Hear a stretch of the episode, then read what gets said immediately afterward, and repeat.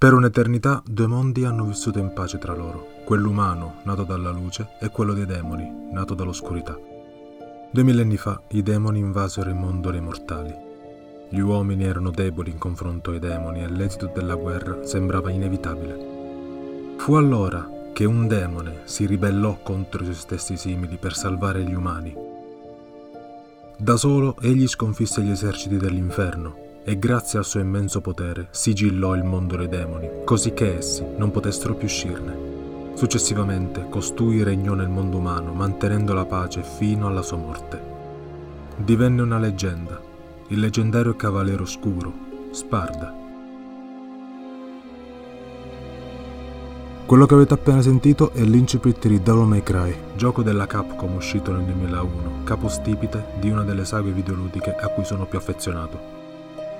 Con quattro seguiti, una serie animata, due serie di manga, alcuni libri ed un tentativo di reboot che non è stato visto di buon occhio, questa serie può venire considerata come, sotto certi punti di vista, la creatrice dell'hack and slash come lo conosciamo oggi. Kratos non esisterebbe senza Devil May Cry. Forse. Non sono veggente, che ne so. Il protagonista della serie, Dante, è figlio del demone sopracitato, che continua la tradizione di famiglia iniziata dal padre nell'uccidere esseri demoniaci duemila anni prima. E questi eventi di due millenni fa verranno nominati spesso nel corso della serie, come se il fatto di essere un tizio semi-immortale dai capelli bianchi che uccide diavoli non fosse abbastanza. Dante deve sentirsi dire di continuo di essere figlio di suo padre, quasi più fastidioso di Harry Potter che si sente dire di continuo che agli occhi della madre. Ho capito, basta, pietà! Nell'universo narrativo di May Cry, Spard è esistito, lo sappiamo bene, eppure non hanno mai dato una spiegazione che togliesse i dubbi una volta per tutte.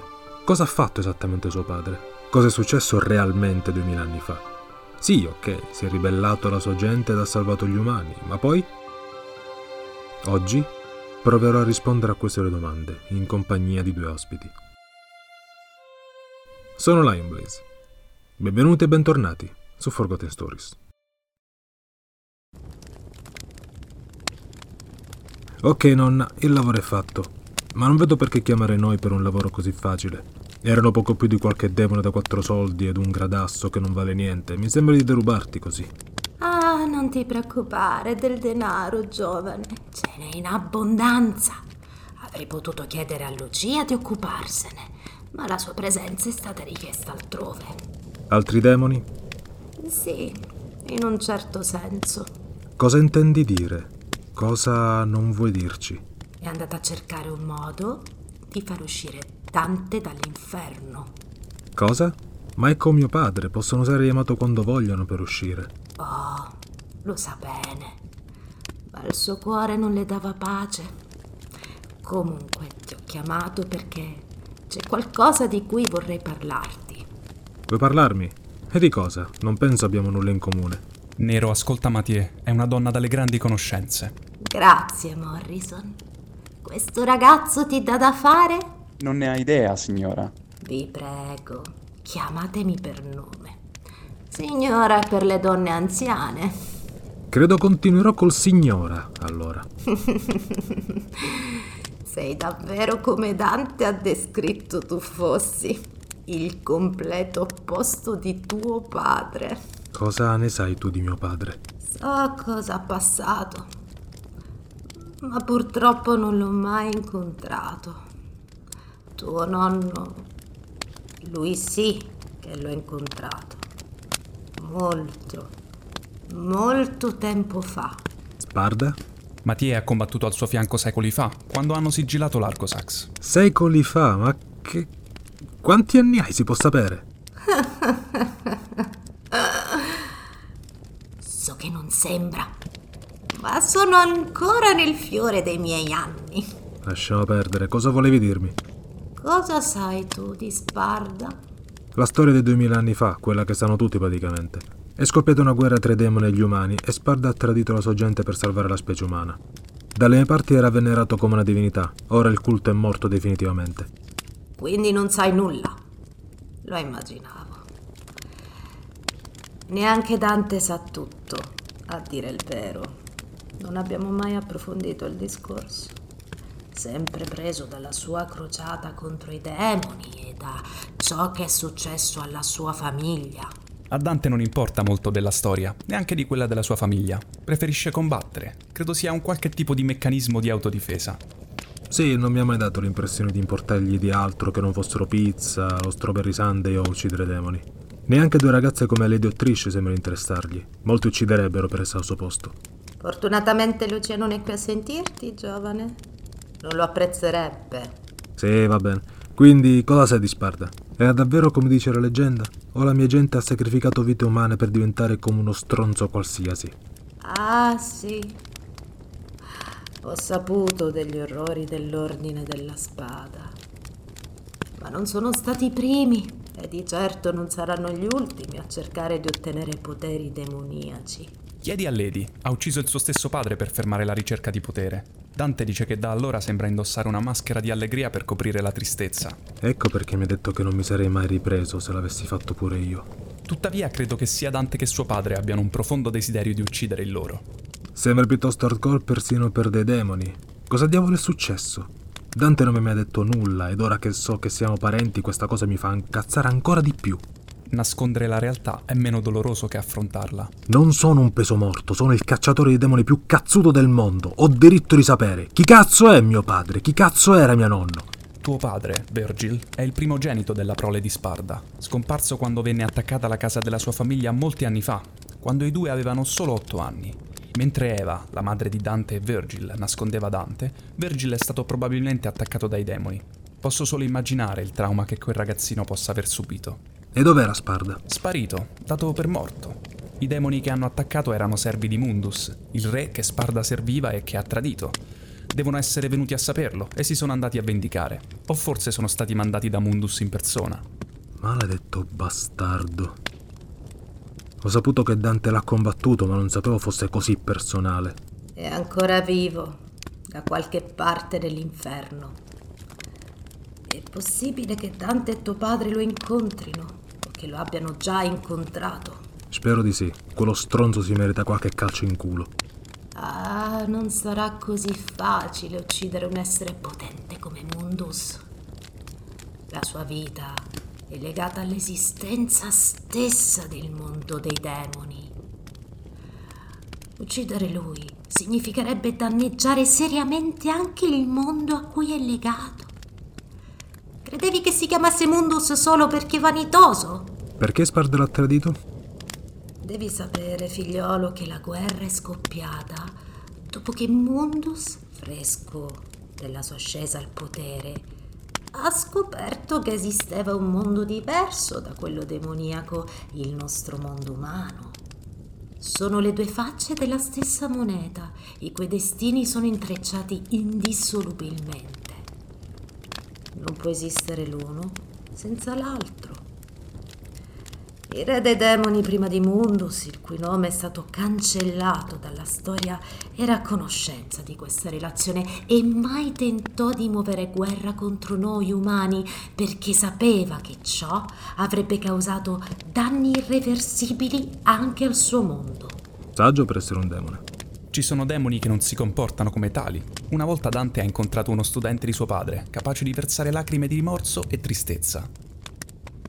Non so se Mundus sapeva di questa relazione o se non gli importava, ma ordinò a Sparda di preparare le forze per la guerra. Però era da molto che tuo nonno non credeva più nel suo re e prima di attaccare andò nel nostro mondo per conoscerci e vedere se magari eravamo degni di venire salvati. Nell'antichità? Dove non passavano 5 minuti senza che qualcuno avesse ammazzato? Sì, lo eravamo di certo. È vero. Non proprio il periodo più roseo della nostra storia, ma grazie a Sparda siamo cresciuti. Vero, ora si arriva all'ora. E l'aspirazione massima di molti è diventare demoni. In ogni caso, Sparda arrivò a un villaggio in cui stavano per bruciare una strega, o presunta tale. Eva, la futura madre dei suoi figli. Un momento. Eva aveva 2000 anni? Anche di più. Ma non riveliamo a tutti i nostri segreti per rimanere giovani e belle. Evidentemente tu non li hai mai saputi. Nero porta rispetto. Non vorrai che Kirie lo venga a sapere. Cosa è, fa l'infame adesso? Ah, tutto bene. È fortunato che mi sta simpatico. Starei prendendolo a calci. Ci credo, Mathieu. Dove ero rimasta? Ah, sì. Eva era stata condannata a morte per stregoneria, per l'utilizzo di erbe e fiori medicinali, ma Sparda intervenne per salvarla. Non fu il buon cuore a spingerlo a questo gesto, ma la sensazione che ci fosse più di quanto l'occhio non vedesse in quella giovane donna. Eh bravo nonno, neanche cinque minuti nel mondo umano che già era a caccia. Effettivamente tutte le demonesse e le succubi aspiravano a divenire le sue concubine. Forza umani. Comunque, il re di quella zona fu incuriosito da quello straniero dai capelli bianchi che osava interrompere una pubblica esecuzione e lo fece tenere d'occhio invece di arrestarlo, sotto suggerimento del suo consigliere. Pensavo che Sparda somigliasse ad uno scarafaggio. Usava la magia per mimetizzarsi tra gli umani. Non interrompere, sono curioso. Dicevo, i due passarono molto tempo insieme. Eva lo voleva ringraziare a dovere e Sparda decise di comprendere meglio gli umani tramite lei, come per studiarla. Poi venne fuori che il consigliere aveva fatto accordi con demoni e conosceva la vera identità di Sparda, quindi voleva impossessarsi del suo potere. Vedo che le cose non sono cambiate molto in questi duemila anni. L'uomo ha sempre cercato potere nella storia, che sia ingrandire un impero o detronizzare qualcuno. Forse è ciò che ci rende realmente umani. Non siamo molto diversi dai demoni allora. Non osate. I demoni non provano emozioni, specialmente la compassione. Ecco perché loro sono demoni e noi umani. Sparda non lo sapeva, ma ben prima di venire nel nostro mondo era meno demone dei suoi simili. Il solo pensiero di non muovere guerra contro una specie più debole lo rendeva totalmente diverso.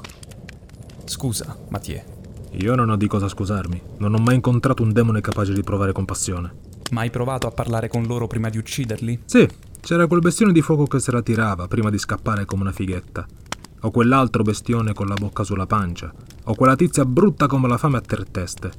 Tutti hanno cercato di uccidermi senza pensarci due volte. Conosci la storia dietro il nome della tua attività? Sai cosa significa Devil May Cry? Illuminami. È possibile che da qualche parte ci sia un demone che pianga per la perdita di qualcuno caro. Non tutti i demoni sono malvagi.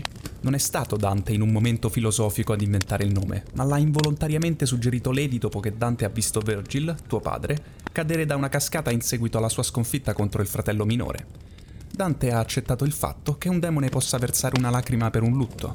Ah, non. Non immaginavo. Così come ci sono umani che vogliono diventare demoni. Ci sono demoni che vorrebbero diventare umani. Sono pochi, ma esistono. È ciò che è successo a Sparda dopo che ha conosciuto Eva, salvandola prima da una morte orribile e poi dal tentativo del consigliere del re di sfruttarla per ottenere i poteri di tuo nonno. Sparda ha cercato di studiare anche lui, avendo così la possibilità di vedere due lati estremamente diversi degli umani. Il consigliere lo fece seguire, lo interrogò e a un certo punto tentò di ucciderlo, ferendo mortalmente Eva nello scontro, che si è acceso quando la trappola che aveva creato non aveva funzionato. Il sangue che sgorgava dalla ferita della ragazza lo fece adirare in un modo che non immaginava. Si era affezionato più di quanto non credesse possibile. In quella notte di sangue, Sparda decise di salvarla, forgiando un patto con lei. E ti pareva pure i patti col diavolo. mai sentito parlare delle streghe di Umbra? No, ma non dovrei meravigliarmi di nulla ormai. Come fai a dirigere un'attività di caccia ai demoni e conoscere così poco? Sì, esistono le streghe. Un vecchio collaboratore di Dante, Enzo Ferino, lavora con una di queste streghe, Baionetta. Fa parte delle streghe di Umbra, un clan antichissimo. Non mi interessa la concorrenza. Non lo è, combatte angeli. È alleata con i demoni. Cos'è nostra nemica adesso? Non so per certo, magari un giorno la incontrerai. È una donna piuttosto unica. Vedremo. Quindi Eva era una strega di Umbra? Sì. Nonostante non fosse nata dentro il clan, da quel momento era simile a loro. Le streghe di Umbra traggono i loro poteri da un demone. Più potente era il demone con cui facevano il patto, e più diventavano potenti loro. Ti lascio immaginare che effetto ha avuto stipulare un patto con un demone come Sparda. Cambiò personalità quasi istantaneamente, ubriaca di potere. Se Sanctus l'avesse saputo avrebbe trasformato l'Ordine della Spada in un bordello per demoni. Non credo Mattia intendesse quel tipo di patto. No, infatti. Successivamente, prima dell'attacco, Sparda tentò di dissuadere Mundus, ma inutilmente. L'attacco cominciò una torre uscì dalle viscere della cittadina e i demoni cominciarono a uscire dal cielo. Sparda venne accusato di tradimento e dovette fuggire nel nostro mondo per limitare i danni, scoprendo che Eva si stava difendendo benissimo anche senza di lui.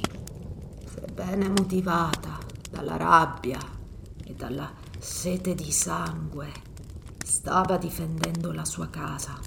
Sparda poteva affrontare i demoni più forti senza preoccuparsi troppo. Il resto lo conosci. Uccise innumerevoli demoni, sconfisse Mundus e sigillò la torre con l'aiuto di una sacerdotessa. Quindi è tutto vero. Sono nipote del demone più cazzuto mai esistito. La storia di Sparda non è ancora finita, ma questo è ciò che è accaduto duemila anni fa. Mm, avrei preferito più dettagli, ma me li farò bastare. Io sarei curioso di sentire altro, tipo cosa ha fatto dopo aver sigillato il portale. Dovrà aspettare. Sento già Nico starnazzare il clacson del furgone. Dovevo andare. Alla prossima, nonna! È sempre un piacere, Mathieu. Tornate a farmi visita quando volete. Salutatemi le ragazze. Abbiamo finito. Si tratta di una spiegazione ultra rapida per un evento che nei giochi ormai non viene neanche più considerato, come fosse una leggenda di sottofondo con la stessa valenza della mitologia greca per noi. Avrei una versione più lunga di questa. Chissà, un giorno magari. Ringrazio di cuore Andrea e Giuliana di The Moon Book per aver interpretato Morrison e Mathieu. Ci sentiamo alla prossima volta. Forcate Stories vi manda i suoi saluti.